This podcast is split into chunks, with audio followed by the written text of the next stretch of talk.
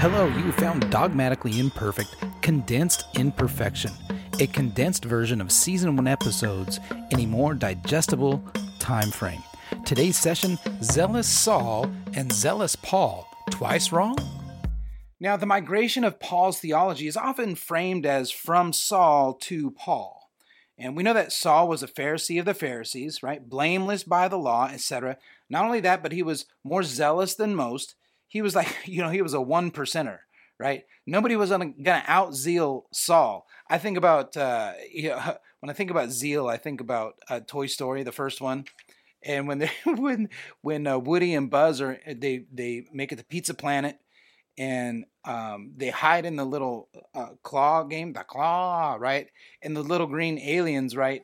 when when the claw is grabbing Buzz and bringing him up, and and Woody's trying to pull him back, pull him back, and he's like, he must go. He has been chosen. And he's all, back off, you zealots, back off, right? the, the all they know is the claw is the thing, and they're they're zealous for uh, the claw in a way that you know uh, uh, Woody's like, come on, guys, it's it's it's not a thing. They're they're stuck in this mindset. You Kind of like Buzz was stuck in his mindset that he's Buzz Lightyear and he's defending the galaxy when really he's just a toy. And uh, these little green aliens, they think that um, you know the claw is it, it chooses who will go and who will stay. Right, the claw's our master. So, uh, but nobody's going to out zeal Saul. Right, he's just the zealous one.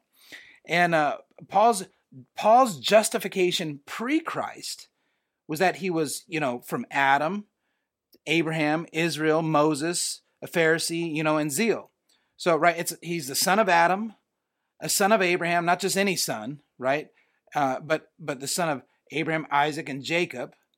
Uh, but Jacob, whose name was changed to Israel, and not just Israel, but of the Mosaic law. And inside the law, he was a Pharisee, a very strict sect, and not just a Pharisee, but with more zeal than even his spiritual father. The strictest of the strict of the strict. And he was willing to mete out physical punishment up to and including death to those who threatened the safety of Israel by their false teaching. Now, when I say the safety of Israel, I mean as it pertains to God's blessing and judgment, right? If you, if we think about Deuteronomy, right? If you do these things, you'll be blessed. If you do these things, you'll be uh, under a curse. And we know that through the history of Israel, the written history of Israel, that their understanding is when they disobeyed God, they were turned over for judgment and the exile and all this stuff, right? So, so in in Saul's mind, he is uh, making sure to to keep Israel pure as and and uh, aligned with what God wants according to what is written, right? And and this pertained to his own group of people. You know, Saul didn't go out and get a fatwa against non-Israelites. He wasn't authorized to do that.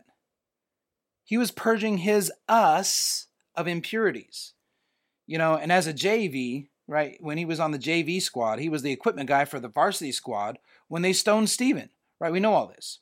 Okay, so before we get uh, to where we're going, I want to point out that this sounds kind of like me in the tradition that I was raised, and actually some of you right now too. Now, I wouldn't say I was zealous to the point of killing people who didn't believe like me. That really isn't necessary in my tradition. We believe that God is going to handle the killing, so we don't have to, right? Eternal punishment. We don't have to do any of that. God's going to take care of that on his own. But Paul was all in on the purging of these, you know, Jesus people, even more zealous, like I said, than his spiritual father, Gamaliel. Gamaliel said it in the book of Acts hey, let's leave these people alone. If it isn't God, it's going to fizzle out on its own. But if it is God, you know, um, if it's God, I think it'd be pretty dumb to oppose God. So let's just do nothing and find out. And Paul was like, uh, not if I have anything to do with it right? Not on my watch. So this is pre Christ Paul. And then we know what happens. Acts 9, he sees a line. In fact, we're going to just turn there today. Uh, Acts chapter 9. Uh, and you've heard me say it before, and I'll say it again. Um, if you're driving, just listen along. You don't have to turn there. Don't don't look it up. It's not cumbersome for me to tell you this over and over and over because look, I care about you. Keep your eyes on the road. So I'll just keep doing that. Don't violate wisdom to try to gain wisdom. Doesn't make sense. So um, Acts chapter 9, right? He sees the light and he meets the living word, which shatters the authority of the written word that Paul was clinging to his whole life. Now, I know we said we're going to turn there, and we are we are turning there. I'm actually there right now. Paul, he was an expert, okay? He was an expert in what was written. And let me just let me find where I'm at here. I got my bookmark there. Here's Malachi, right? I want I want to illustrate something. Okay, here's Matthew, and and when I when I hold this up, you're going to see. Look, so this is the beginning of the New Testament. Hopefully, you can see it there. Hopefully, it's yeah, it looks like it's visible. Okay, so this is the beginning of the New Testament. And when I turn it this way, you can see that it's you know it's small. It's not as big as the Old Testament for sure, but but Saul, Paul, was an expert in this part, in the written word. He he had probably most of it memorized, if not all of it. Now, I'm not that big of an expert, right? I know a lot about it, but I don't have it memorized. I don't have I have certain ones memorized, but not not entire sections or anything like that. But when you're talking about the Pharisee of Pharisees, the, he was an expert in this. He was an absolute expert in the written word. And this was his authority. And this kind of goes back to when I was talking with my dad before he passed, a couple months before he passed. We were talking about everything that I'm going over with you here in these sessions. And uh, my dad was like, "Well, is is the Word of God inspired or not? Is the Bible inspired or not?" And I was like, "Look, Dad, I'm not going to say it's not inspired because clearly it's inspired. Now, just just because something is in, inspired doesn't mean it's authorized. Well, what do you mean by that, Justin? That sounds kind of weird, and it doesn't really make a lot of sense. Well, think about this. Think about this. We're talking about Saul right now, right? We're talking about Saul and his migration. An expert in this. This this is the thing that gave him authorization to go out and persecute and kill and jail and and and you know do all kinds of stuff to believers. Think about that. This is what gave him authorization. This inspired word, inspired written word, is what gave him authorization to go out and do these horrible, horrible things. Now, do we think that it was authorized by God? Do we think that? Of course we don't. Of course we don't, because he was persecuting Christians. Now, if he was persecuting, you know, somebody other than Christians or other than Jews, we'd be like, oh, well, maybe, because, you know, the Old Testament says we can go out and look, it's not different. It's the same thing. It doesn't matter if it's if if it's authorized by this written word, the written word is not the authority. And this is what Jesus uh, came and told us came and showed us this. Look, I know you've heard this, but I say unto you, I know you've heard an eye for an eye, but I'm telling you, love your enemy. Whew, that is not when when the children of Israel are conquering, uh, you know, the, the promised land. They're not going around loving their neighbor, loving their enemy. That's not what they're doing. They're directly going out and wiping everybody out. That's what they said that they did. And they said that they did that authorized by God to do that. Well, that's what the book says. Yeah, it is what the book says. And that is what Paul was acting on. Saul, Paul. And let me just clear that up real quick. Now we think about we think about the migration of from Saul to Paul as um, the migration, and it's not like he went and had his name changed. It's more like the, the best example I can come up with is we have the word Christ and we have the word Messiah. They're, they mean the same thing, the anointed one, right? Uh, but one is uh, uh, uh, the Jewish term, and the other is, I think, a Greek term. So, uh, if you said Jesus Messiah, it would be the same as saying Jesus Christ. It's the same thing. So, in the same way, we have the the uh, Jewish version of of Paul, which is Saul, and we have the Greek version of Saul, which is Paul. So they're interchangeable.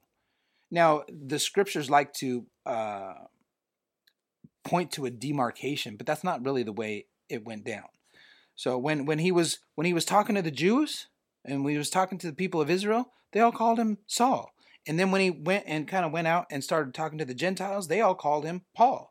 That's why he's known as Paul because he's writing all these letters to the Romans and the you know Ephesians and the Galatians and the Philippians and he's not he's not there's he's not writing to the Jerusalems, right? so if he was, he would probably be called Saul in that book. If he was writing to you know the the Beth Bethlehemites or whatever the Nazarites, right? If he was writing to anywhere in the, the Jewish region in the nation of Israel, he would have been referred to as Saul.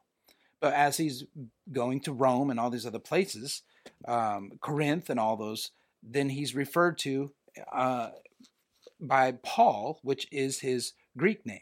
Anyway, so but but but I, going back to this, when he has this encounter, the thing that he thought was was authoritative, right? The thing that he was an expert in, that gave him authority, was shattered absolutely shattered.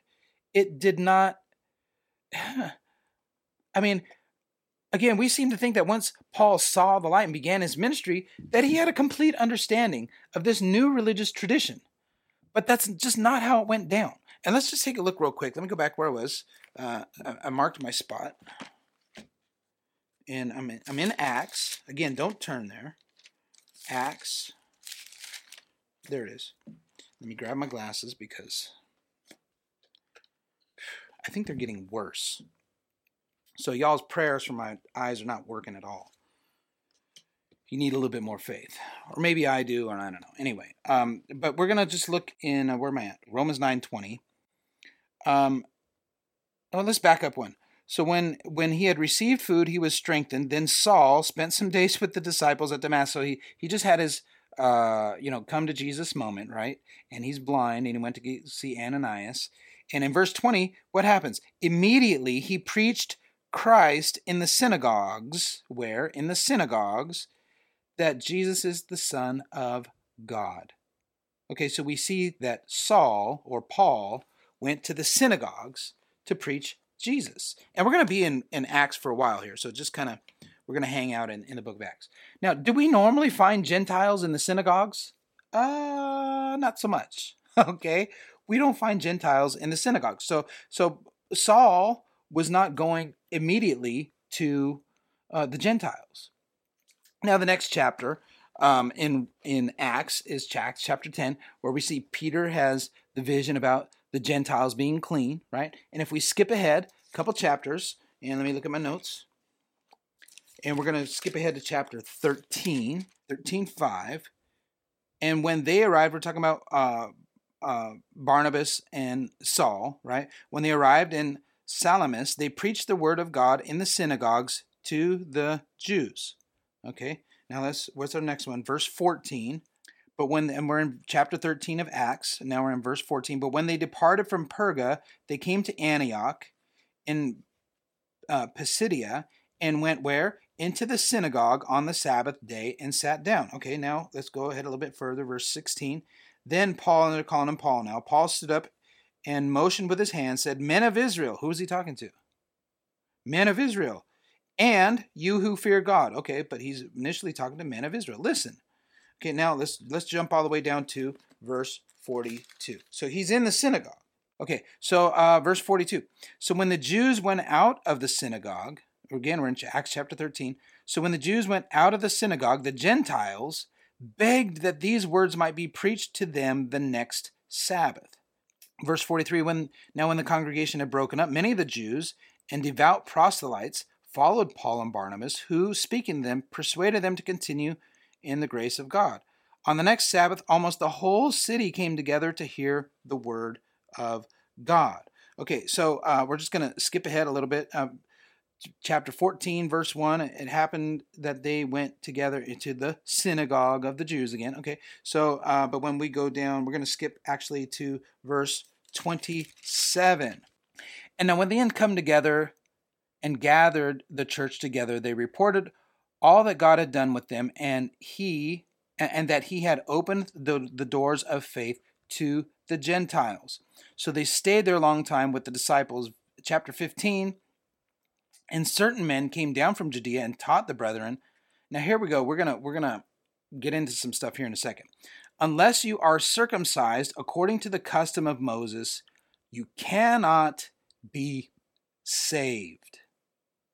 Again, unless you are circumcised according to the custom of Moses, you cannot be saved. Now these are not these are not non-believers. What, what do I mean by non-believers? These are these are certain men came down from Judea and taught the brethren, the brethren meaning those who believe that Jesus is the Christ, that unless you are circumcised according to the law of Moses, you cannot be saved. So he's talking to the Gentiles. Right? He's not talking to Israelites. If unless you're circumcised you cannot be saved. He's talking to the Gentiles. And this is where we're going to see the next step in the pattern of shed, shedding antichrist dogma. Now, what do, what do you mean by antichrist dogma? Those are some strong words, Justin. Strong words. Antichrist dogma. Yeah, yeah, they are strong words. Um, what do I mean by it? Religious restrictions, the qualifications, the hoops that we have to jump through to satisfy God in some way, shape, or form. You know, the way that we sidestep God's wrath. You know, sign here, initial here, here, and here. Antichrist dogma is transactional, right? If then. If you do X, then you receive Y. And this is not the way Jesus acted. Jesus gave the Y without anyone even asking, let alone qualifying by giving X or A or B or C. And we're going to see him figure it out, figure this out in real time here, shedding the authority of the written word for the reality of the living word. Okay, that's what we're going to read right here in chapter 15. We're just going to go to uh, verse 2. Uh, well, let's just read verse 1 again.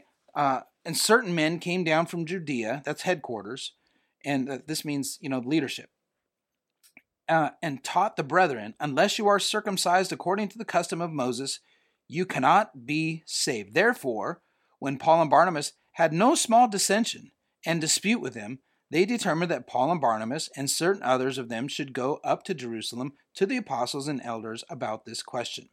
So, being sent on their way by the church, they passed through Phoenicia, Samaria, uh, describing the conversion of the Gentiles, and they caused great joy to all the brethren. And when they had come to Jerusalem, they were received by the church and the apostles and the elders and they reported all things that God had done with them. Verse 5. But some of the sect of the Pharisees. Okay, so here we go. Uh, of course, Paul is a Pharisee of Pharisee, but these are other believers who believe that Jesus is the Christ, who were once Pharisees also. Okay, some of the sect of the Pharisees who believed rose up, saying, It is necessary to circumcise them and command them to keep the law of Moses. Okay, again, they are being very zealous within their framework, within their understanding of the written, they're very zealous. They continue to be zealous about the written word. That unless they are circumcised and keep the commandments, uh, uh, the Mos- the command, uh, let's see, it's necessary to circumcise and to command them to keep the law of Moses. Verse 6 Now the apostles and the elders came together to consider this matter. This is an important thing that we got to hammer out. Okay? And when there had been much dispute, so they're arguing for a long time, Peter rose up and said to them. So Peter's been sitting off on the sideline, and of course he's got his own thoughts. He's going to let them try to hash it out for a while, let them get all their yeah buts out, okay? Uh, but Peter rose up and said to them, Men and brethren, you know that a good while ago God chose among us that my mouth be uh, the gent that by my mouth the Gentiles should hear the word of the gospel and believe. So God, who knows their heart, acknowledged them by giving them the Holy Spirit just as he did to us, and made no distinction between us and them. Ooh, there's a good thing. No distinction between us and them, purifying their hearts by faith. Okay. Now, verse 9 here, I have a little bit of an issue with. So the account that he's referring to in chapter 10 says nothing about being purified by faith. In fact, it says they were already clean. Uh, in fact, let me just let's just go there real quick. Um, because we have a little bit of time.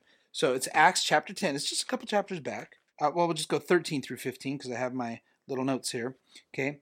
And a voice came to him, Peter. Uh, Peter's got uh, uh, uh, having a dream, saying, "Rise, Peter, kill and eat."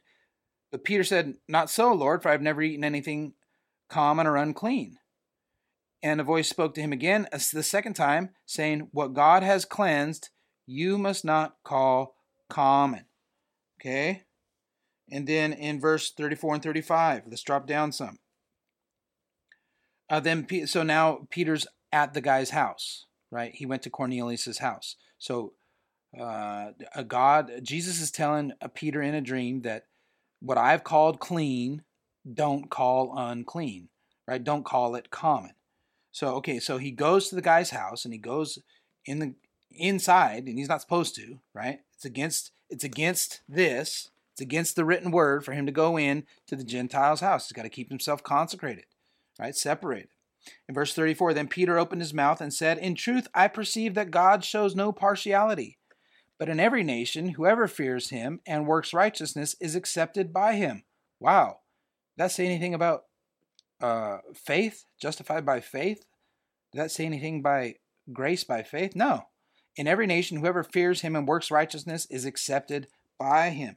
Amazing. Now we go down to verse 44. And, and so after this, so Peter's uh, in this little speech that he gives there, he recognizes that in every nation, whoever fears God and works righteousness is accepted by God. And then he goes down and gives the account of Jesus that he um, witnessed. He was with him the whole time. And then in verse 44, while Peter was still speaking these words, so Peter wasn't done giving his sermon. He was like, I'm giving you a little sermon right now. It's like in the middle of me giving you a sermon, God does something for you. That has nothing to do with me, right? While Peter was still speaking these words, the Holy Spirit fell on all those who heard the word. And verse 45 And those of the circumcision who were who believed were astonished, as many as came with Peter, because the gift of the Holy Spirit had been poured out on the Gentiles also. Now, it wasn't because they had faith, it was because, as we see um, uh, uh, in 35, in every nation, whoever fears him and works righteousness is accepted by him. But that's not, if we go back to Acts chapter 15, where we were, that's not what Peter says in verse 9. And made no distinction between us and them. He got that part right. Purifying their hearts by faith. No, they were already pure. That little tweak is a big deal to me. So we see that there's a reverting in the understanding of what happened or a misunderstanding, right? Now, do I think Peter's intentionally misrepresenting what happened? No, no, no. I think he's recounting what he believes is the summary of what happened. But he forgot the original command don't call unclean what God has already called clean. And that's why he went into the house to begin with, right? They were already clean. Otherwise, it was against the written authority of Peter to enter the house of the Gentile. Okay, uh, verse 10 now. Key verse. Now, therefore, why do you test God by putting a yoke on the neck of the disciples, which neither our fathers nor we were able to? But think, look at this. They're talking about circumcision, and he says, "Don't put this burden, this yoke, this qualification, this, uh, you know, don't put this condition on these people. We couldn't even, we didn't even. It was a burden that we couldn't even keep. We couldn't even bear it." So now, when we drop down, okay, let's just read it real quick. I'll, I'll, just be real quick. Verse 11. But we believe that through uh, the grace of the Lord Jesus Christ, that we shall be saved in the same manner as they. So he's saying, look, we're going to be saved the same way that they're saved. Then all the multitudes kept silent and listened to Barnabas and Paul, declaring how many miracles and wonders God had worked through them among the Gentiles. And after they had become silent, James answered, saying, Now James is the head of the church at this point. This is Jesus' brother James. He's the head honcho now saying, hey, look, Jesus was my brother. That makes me second in command. Uh, he's not here anymore. Now you got to listen to me. Men and brethren, listen to me. Oh, see that? Simon has declared, meaning Peter, Simon has declared how God at the first visited the Gentiles to take out of them a people for his name. And with this, the words of the prophets agree, just as it is written. And I have my little notes here. Old habits die hard. So he's trying to justify what happened by what's written. And this is what we continue to do. When we can clearly see that not everything that is written is a justification for the things that God does. Uh, but anyway, verse 16 After this I will return and will rebuild the tabernacle of David, which has fallen down, and I will rebuild its ruins, and I will set it up, so that the rest of mankind may seek the Lord, even all the Gentiles who are called by my name, says the Lord, who does all these things. Uh, verse 18 Known to God from the eternity are all his works. Therefore I judge, now this is James is the head of the church, right? Therefore I judge that we should not trouble those from among the Gentiles who are turning to God. So it's a trouble we're not going to burden them. We're not going to trouble them. But that we will write to them to abstain from things. Okay, so here's what we're going to do. We're not going to put this qualification on them or restriction. We're, we're going to have some other restrictions that are a little bit easier to handle. Uh, but that we write to them to abstain from things uh, polluted by idols. Okay, number one. Uh, from sexual immorality, number two. And from things strangled, number three. And from blood. For Moses has had throughout many generations those who preach him in every city, being read in the synagogues every Sabbath. Then it pleased the apostles and the elders and the whole church to send chosen men of their own company to Antioch with Paul and Barnabas. So, so what they're going to do is headquarters. It said, okay, Paul and Barnabas, you guys go tell the people in Antioch. What we're going to do, so they really do believe you, is we're going to send some of our guys with you and say, yeah, yeah, yeah, they're telling you the real deal. Okay. Uh, namely, Judas, who was also named Barsabbas, and Silas, leading men uh, among the brethren. They wrote this letter by them. Okay, so they wrote a letter and they, you know, did the little uh, wax seal and the whole thing. That way they knew it was going to be really from them. Um, the apostles and elders and, and the brethren, to the brethren who are of the Gentiles in Antioch, Syria, and uh, Cilicia, Cilicia, Cilicia. You guys know what it is. Greetings. Since we have heard that some who went out from us have troubled you with words, unsettling your souls, saying, You must be circumcised and keep the law, to whom we gave no such commandment, it, seems good, it seemed good to us, being assembled with one accord, to send chosen men to you with our beloved Barnabas and Paul, men who have risked their lives for the name of our Lord Jesus Christ. We have therefore sent Judas and Silas, who will also report the same things by word of mouth. In other words, they're going to verify the story. Uh, for it seemed good to the Holy Spirit. I like this word though. I like this wording. It seemed good to the Holy Spirit. So they're not dealing in absolutes. They're think they're saying, look, I think this is what the Holy Spirit is saying. It seems good to the Holy Spirit and to us to, to lay upon you no greater burden than these necessary things that you abstain from things offered to idols, from blood, from things strangled, and from sexual immorality.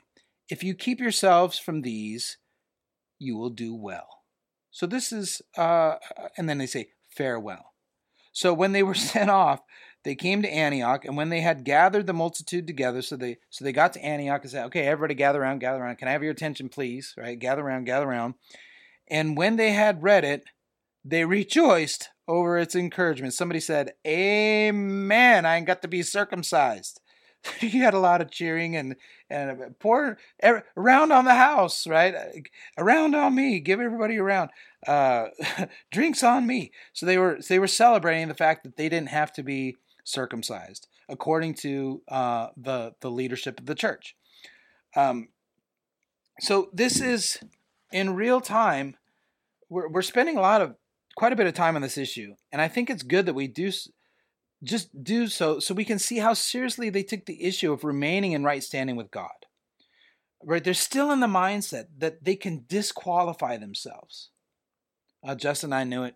You're one of those once saved, always saved people, aren't you? Um, not exactly. Right? If you go back to last two sessions, we asked the question if there is no hell, why did Jesus die on the cross? And it's a great question. I don't have time to go back over that today. Um, when this session is over, go back and listen to those because they're really, really good. What we're witnessing here is the struggle of the early church in letting go of antichrist restrictions. I mean, they're still wrapping their heads around the idea that Gentiles are in. So they're they're doing their own set of yeah buts. Yeah, but you know, what about circumcision? You see, no, you and I aren't hung up on the qualification of circumcision because there's a record of the early church hashing out for us. And really, the point is not the specific qualification. This is the one that they focused on. But they were still emerging from centuries of tradition. They didn't see that Jesus forgave without people asking for forgiveness. They knew that Jesus was the Jewish Messiah.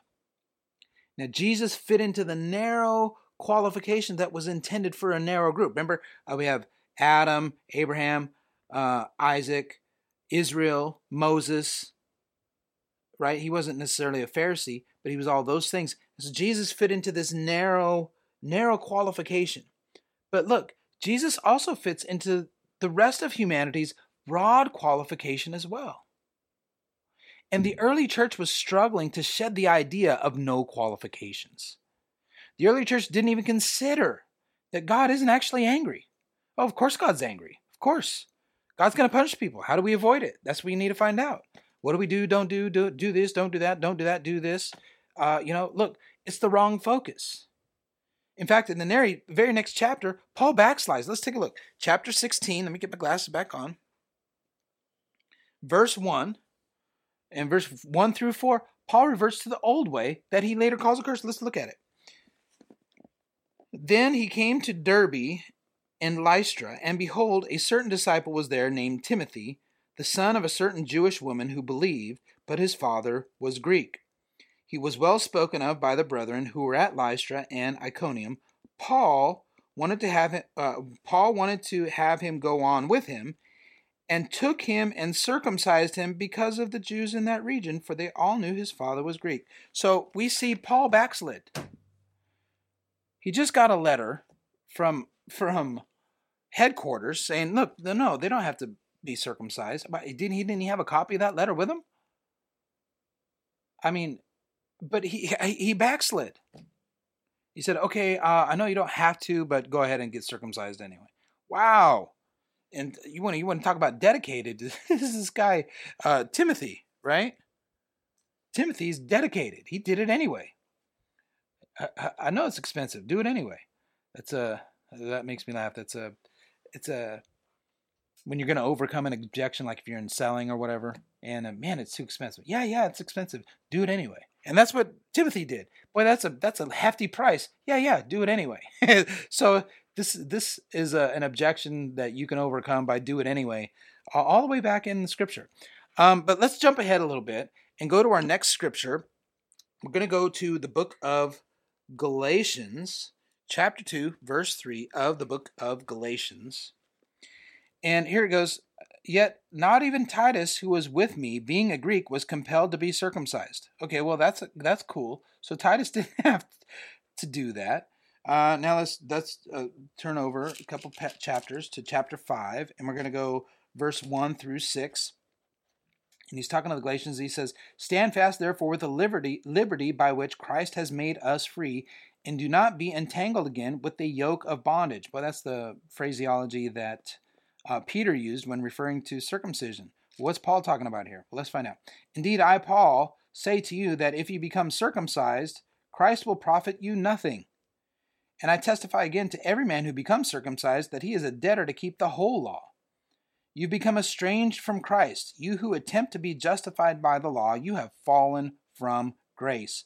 For we, through the Spirit, eagerly wait for the hope of righteousness by the faith. Uh, so, uh, yeah, hope of righteousness by faith. Verse 6 For in Christ Jesus, neither circumcision nor uncircumcision avails anything, but faith working through love. Okay, so we see here that Paul has clearly rejected the idea that circumcision is necessary. In fact, Paul clearly is actively anti vaccine. I mean, not vaccine, anti circumcision. In fact, circumcision is now going to prevent you from salvation. It's a complete 180. And, you know, we see when we get to Romans chapter 3, when he, we advance farther, that God is the God of the Jews and the Gentiles, and there's only one God. And back in Galatians chapter 3, verse 28, I don't even have to turn a page, chapter 3, 28, right? Paul's saying that there is, let me just read it. There is neither Jew nor Greek, there is neither slave nor free, neither is there male or female. For you are all one in Christ Jesus. But remember, Paul specifically said that God instructed that women should be silent in the church and ask their husbands, husbands if they have a question. Here's where we have to take a look at Paul's willingness to hear God beyond his current understanding. You got to remember, there was no New Testament to refer to. Right? And they try and they tried to rely on the scripture to persuade some people, and some people believed, some dug their heels in even more. So the Old Testament was not the authority, especially when talking to the Gentiles, who had no knowledge of the scriptures. And even in Paul's letters, Paul didn't entrust the, the churches to the written scripture. He didn't say, I turn you over to Genesis through Malachi. He prayed that the Holy Spirit would guide them in all truth. And Paul, Paul said this follow me as I follow Christ. Paul was not stuck in his traditional religious view. Paul's life is an exercise in extricating himself from his traditional religious view. And he got a long way, but do we think that he made it all the way? I mean, his views changed drastically. And this is why he said that we all know in part and prophesy in part. Paul didn't claim total knowledge. The one thing he knew for sure is that what he thought he knew was wrong. And he didn't want to make that mistake again. But when we look at what he wrote and the things written in his name and say that this is all there is to know about God, that's it, bookend, you know, bookend it. God is finite and is contained within this book. That's what we say we totally missed the part where Paul was training people to hear the heart of God beyond what was written. I mean, look, what if the book of Acts had ended in chapter 6? Right? That's the chapter Stephen died thinking that only Israel was qualified for the Messiah. Right? We wouldn't be debating inclusion or once saved, always saved, or is baptism necessary, or, you know, LGBTQ. We wouldn't be debating any of that. None of that would be even a question. It's only for the Jews. We've missed the most important lesson, and really, the true question is not uh, what would we lack if they had stopped in Acts chapter 6? But the powerful question is what do we lack today because we failed to follow as they followed? You see, the crescendo of the Bible is not the book of Revelation. That's not the crescendo. That's not that's not where the the great ending is, right? That's not that's not where the climax of the book.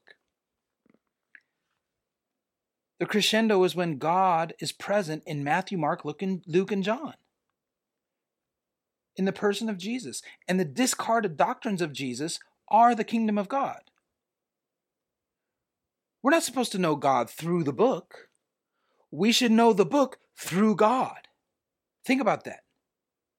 We should look at the book through the eyes of God. This is not looking back, the, the book is not looking at us and judging us. Right? Let me do it like this. Maybe I can get another. The book is not sitting here judging us. Let me do it this way so I'm into the mic. The book is not sitting here judging us. This is not God. The book is not God. Listen to me. Let me say it again. This book is not God. We have said it's God's word, and we're we're wrong. We're wrong. This is not God's word. It contains some things that align with that are Christ aligned, but it contains a lot that is anti-Christ. No, it doesn't. No, it doesn't. No, it doesn't. Okay, well, yeah, we've gone over this several times. Yes, it does. In fact, they were debating one of them right here. We just went over the one of the ones that, that is antichrist. Circumcision. We find a record in our scripture that is debating whether or not the scripture is valid or authoritative. That's what this is. Are you hearing what I'm saying? What we're talking about today is the idea that the early church was grappling with the idea that the written word is not authoritative. the thing that they commanded us to do. Moses said, You must be circumcised, right? Abraham, way before Moses, Abraham said, You must be circumcised. Otherwise, you're not part of the covenant. And that gets blown out of the water by, by the living word. And now they're gra- grappling with this idea. But man, what, what does that mean? What does that mean? And listen, you know in your knower that God doesn't endorse killing all the men, women, and children except the virgins so they can be concubines. You know that God doesn't endorse that. We know that God looks at the woman caught in the act of adultery and doesn't condemn her. We know that despite what the book says, God didn't kill David and Bathsheba's baby. We see that God turned the other cheek when they nailed God to the cross. We don't have to wonder if it's lawful to heal someone on the, ha- on, on, on the Sabbath. We don't have to wonder about that. They did. And Jesus is like, Of course it's lawful, right? Jesus continually said that you wouldn't leave your ox in the ditch on the Sabbath, so helping, helping a person on the Sabbath is not against God. And we talked about it way, way in the, in the early sessions. God told Jonah to talk to the them in Nineveh. This isn't a new concept. It's a lost tradition, though. It was replaced by a tradition that says if you don't sign up for the right team, I don't have to punish you tempor- uh, temporally, right? In this world, I don't have to do physical harm like the way Saul did, Paul did, the way that they, you know, crucified Christ. I don't have to do anything like that. God is going to punish you eternally, right? when you know good and well that you could never do that to somebody. You could never do that to somebody. Yet you think God is less capable of compassion than you. We say things like, man, I would never wish that on my worst enemy. But somehow God is okay with it. Right? We have to follow the pattern of Paul and the early believers. It's the pattern we have to follow, not the not the dictates, not the specifics, it's the pattern. 13579 blank blank blank. We know what the we know what the pattern is. And what we are seeing in today's session is the way that the pattern works. Right? If Paul had lived another decade, how many steps in the pattern would he have followed? But we freeze the pattern and we say, no, that's as far as we go, no further. 13579 and no more. Yeah, but I can see 11.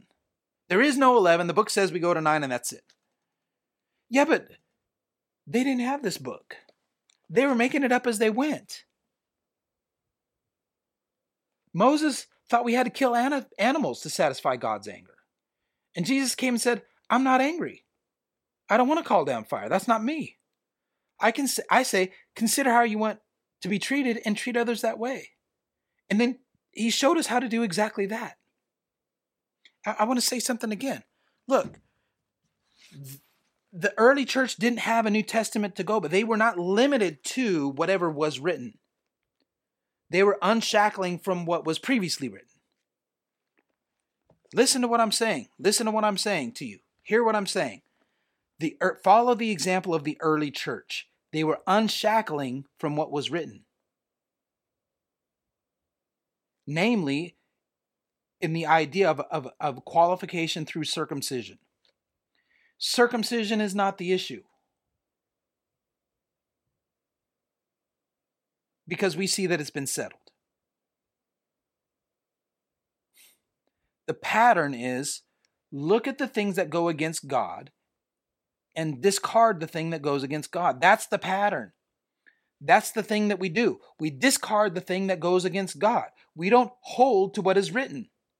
We go with the living word over the written word we go with the living word over the written word. Let me say it again. We go with the living word over the written word. Paul called it grace by faith. But the larger view is grace by love. Grace by faith requires that you have faith. Grace by love requires nothing from you. Grace by love is the next step in the pattern. The depth of love is not fathomable. And, you know, the more you know about God, the more you realize that you know nothing. That's what we find out when we see the, the teles- those James Webb Space Telescope and we see farther and farther, farther back in history. History that's just getting to us now. You, you, you realize that when you look at the sky, you're witnessing history it takes like eight minutes for the, the sunlight. Okay, when the sun rises, the sun rose eight minutes ago. That light emitted from the sun eight minutes before it ever gets to you. Because of the speed of light it being constant right? And when you see the other stars look i'm not going to try to get into it but what i'm trying to say is the more you find out about what god has done and what god has created the more you realize you know nothing. They had to they had to throw their entire idea of how the universe was created in the garbage when they see more things. There's there's galaxies that are bigger than they're supposed to be earlier on in in time. And they had to they had back to the drawing board. The more they know, the more they realize they don't know anything. And the more you know God's love, the more you realize that you cannot outrun it. Think about your kids. Is there anything that they can do that would disqualify you from loving them? Of course not. We think about the prodigal son and we think, oh man, yeah, he went to hell and then, and then finally he came to his senses and came back. No. He was never outside the love of the Father. The Father, the, the love of the Father extended to him while he was in the, the pit with the pig, right? What happened is he finally came to his senses. He said, Man, maybe I can go back and at least just be a servant because the servants in my father's house live better than I do. I want you to hear what I'm saying. And some of this is for, there are some of you that specifically need to hear this.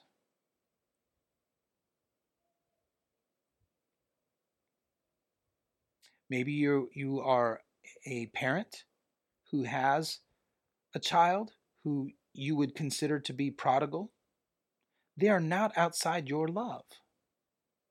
And neither are you outside God's love. There is no qualification for you to love your child. There is no qualification for you to be loved by God. And now there is something that some of you who are a child need to hear. You are loved. You are loved. There is nothing you can do. You cannot outrun God's love. You cannot outrun your parents' love.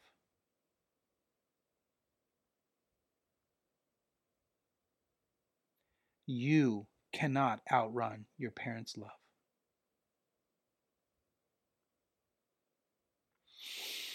That's what we have for today. God's not angry. Paul saw this. And uh, the more he traveled, the more and more he traveled to more Gentile people, right? He saw that more and more and more. We, Christianity, have become the Sanhedrin. We find ways to disqualify everyone but us. That's what the religious leaders did. That's what Jesus continually taught against. Jesus sees the original goodness in all of humanity. And as we close this week's session, I'm asking you to see the original goodness in others the way God sees the original goodness in you. Thanks for watching. see you next time. Dogmatically Imperfect with Justin Marson is a production of Original Goodness Media. Thanks to everyone who supports this podcast. If you want to become a supporter of the podcast, there are a couple ways to do that. If you want to support us financially, you can go to the website originalgoodness.media. The other way to support the show is to share it with others directly or by leaving a review. If you have thoughts or questions that you would like to share, please send an email to yeahbut at originalgoodness.media. That's Y E A H B U T at originalgoodness.media. Make sure to search for the show on your favorite podcast and social media platforms. Special thanks to The Real Night Terror for our theme music. See you next time.